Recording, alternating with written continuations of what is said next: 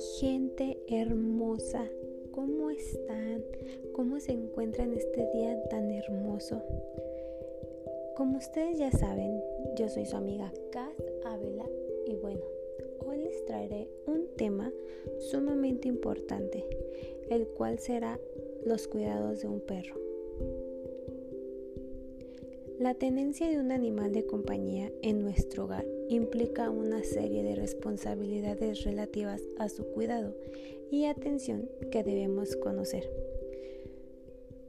Todo esto tiene diferentes puntos, puntos que voy a tocar relativamente y considerando que son los más interesantes.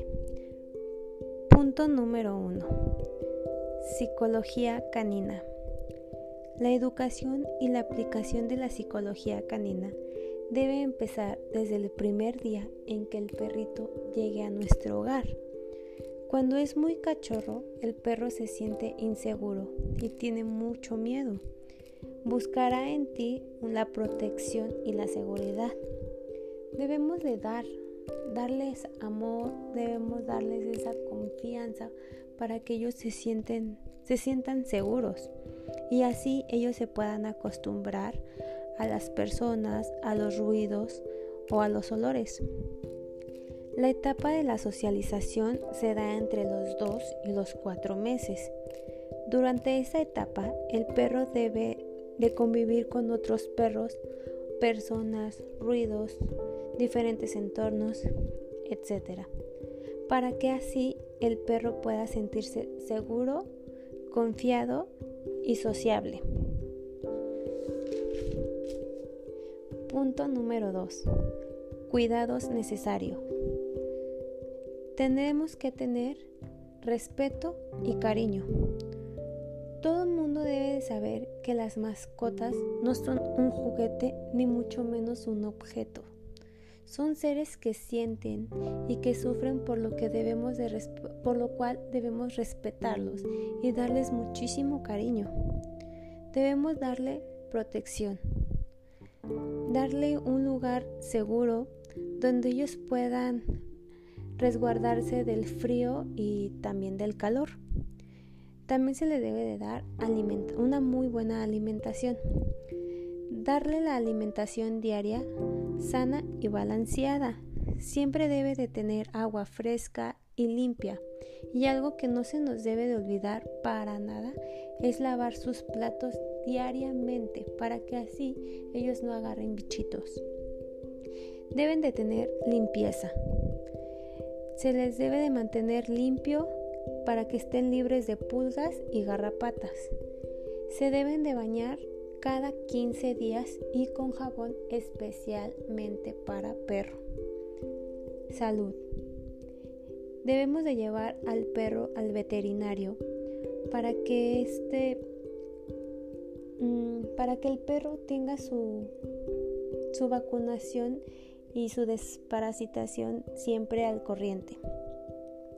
Ejercicio. Los perros necesitan hacer ejercicio para ayudarlos a gastar su energía y así evitar pues, que hagan como destroces en la casa. Identificación. Todo perro debe de portar una placa de identificación con su nombre y con el teléfono del dueño para que si pues, Dios no lo quiera el perrito se llega a perder pues tengan a, dónde llamar y pueda regresar a su hogar. Punto número 3. Perros y niños. Los perros pueden llegar a ser los mejores amigos de los niños durante la infancia. Cuando los niños establecen un vínculo de apego con el perro, este puede convertirse en su compañero de juegos e incluso en sus confidentes. Una de las ventajas de que los perros convivan con los niños es que ayudan a los niños a gestionar mejor sus emociones. Los perros fomentan el equilibrio emocional, reduciendo estados como la ansiedad, la depresión y la ira.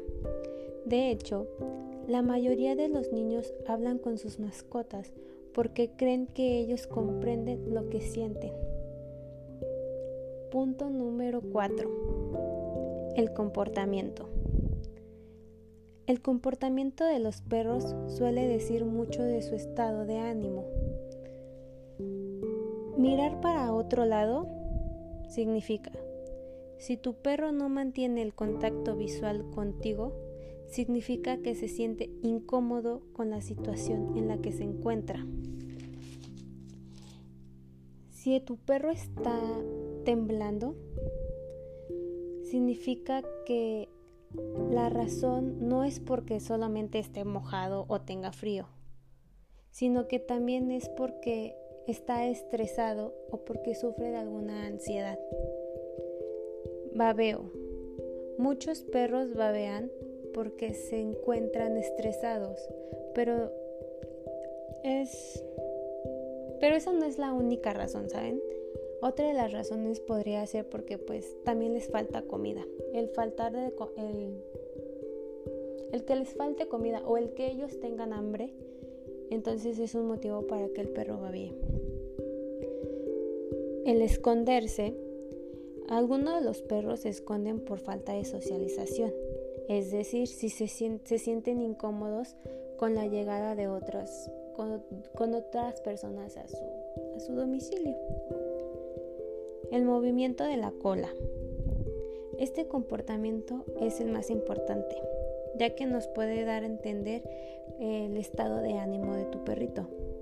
Si tu perro tiene la si tu perro menea la cola, te está transmitiendo su energía, que está contento. Si el perro eh, si el perro mueve la cola de manera muy lenta, significa que, está, que tiene cautela. Pero si tu perro mete la cola entre las patas, significa que, que tiene miedo o que tiene algún temor.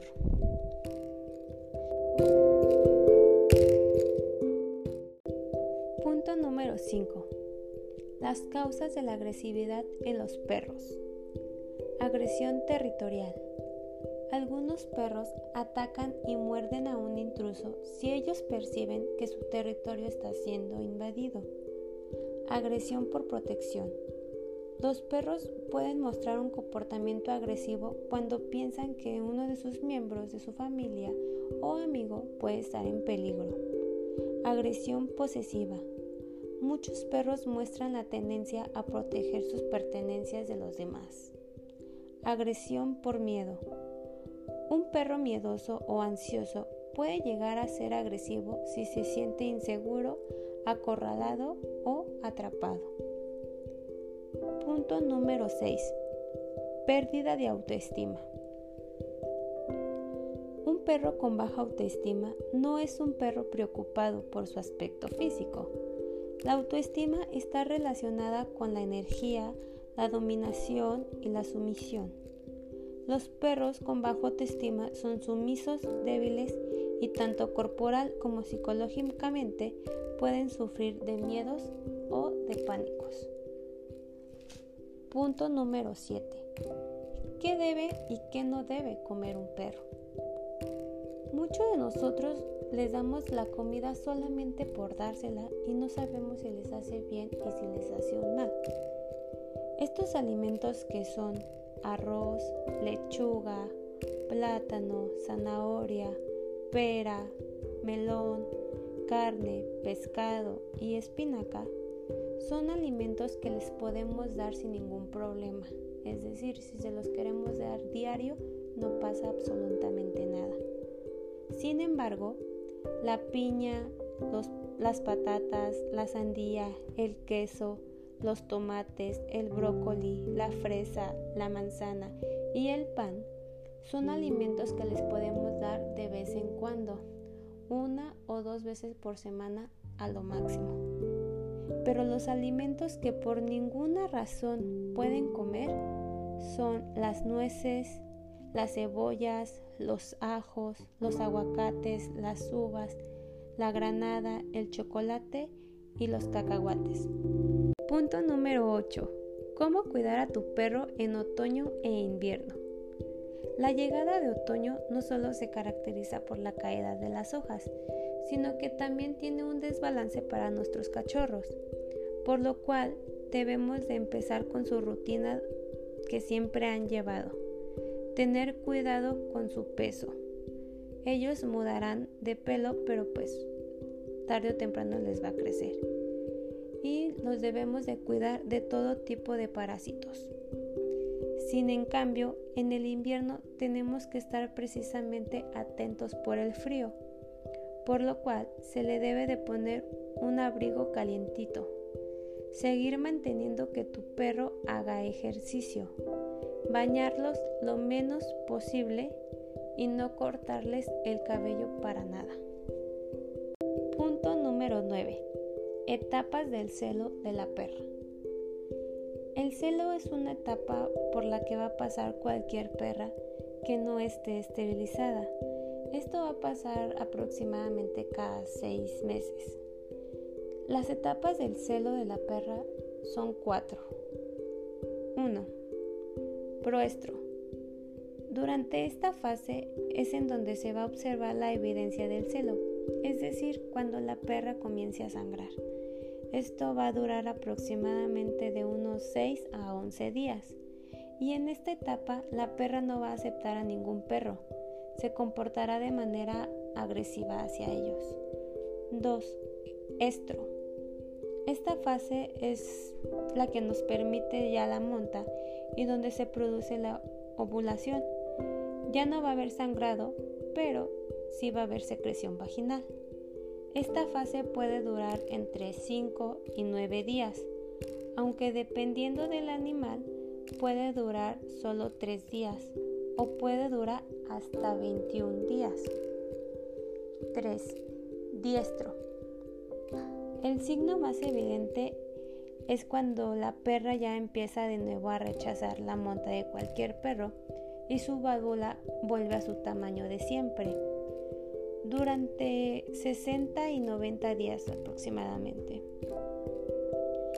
Si ha sido preñada, es durante esta fase en el que se va a empezar a gestionar su, parto y es cuando van a, a nacer los cachorritos. 4. Anestro. Dura el resto del año y evidentemente es una fase de inactividad sexual hay que tener en cuenta, esto, esto es algo muy importante, porque las perras no sufren de menopausia. Esto significa que podrán quedar preñadas durante toda su vida. Pero eso sí, tenemos que saber que una perra de más de 7 años ya es una perra, pues, por decirlo así, viejita y sus embarazos son muy duros y son de muy alto riesgo e incluso tanto los cachorros como la perrita pues pueden llegar a morir. Estos puntos que quise tocar para ustedes considero que son unos puntos muy importantes porque como lo dije desde un principio, un perro no es un juguete ni mucho menos un objeto. Un perro es un ser de la familia que lo tenemos que amar y cuidar para toda la vida. Me despido con la siguiente frase.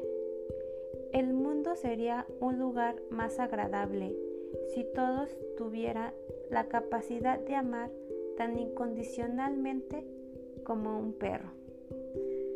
Muchas gracias por escucharme. Espero les haya gustado y tomen todos estos puntos en cuenta para cuando quieran tener un perrito. Les mando muchos besos y muchos abrazos. Cuídense mucho y nos vemos en la próxima.